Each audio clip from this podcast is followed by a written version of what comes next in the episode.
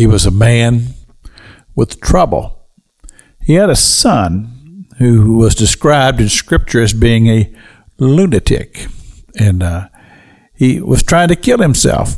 At times, he would throw himself in the fire if he could.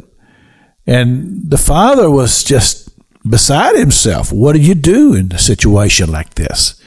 And of course, in these days, there there were no uh, psychiatrists or anything of that nature to try to help figure it out. And so he did what many did in those days. They brought him to Jesus because they had heard about the miracles and the things that uh, was happening in the ministry of Christ. And so he took him to Jesus. And of course, Jesus just cast that devil out and uh, restored him as such. And so that this uh, family could resume their normal life. Well, you say, Pastor King, how does this relate to our teaching concerning the Holy Spirit? Well, listen to this. Then Jesus answered and said, O faithless and perverse generation, how long shall I be with you? How long shall I suffer you? Bring him to me. Remember what uh, John tells us in his gospel. He tells us that Jesus says, He says, I'm not going to forsake you. I'm going to send another comforter to you. And he was referring to the Holy Spirit.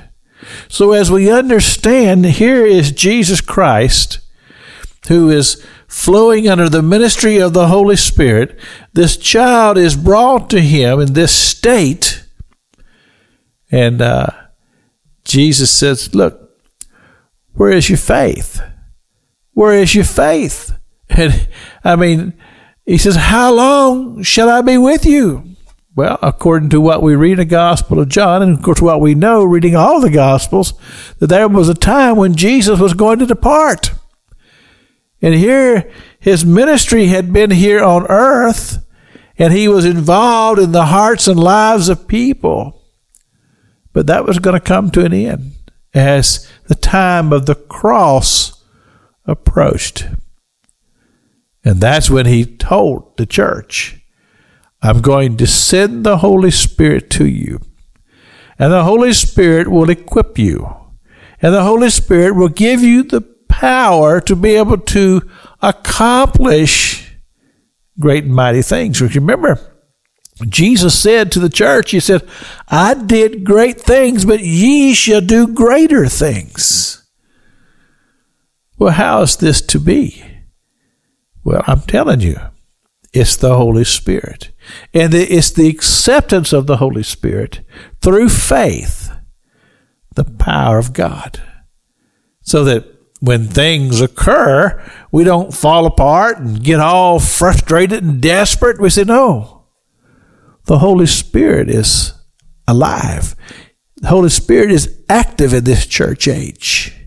I'm going to pray and I'm going to ask Father God to allow the Holy Spirit to minister in this situation.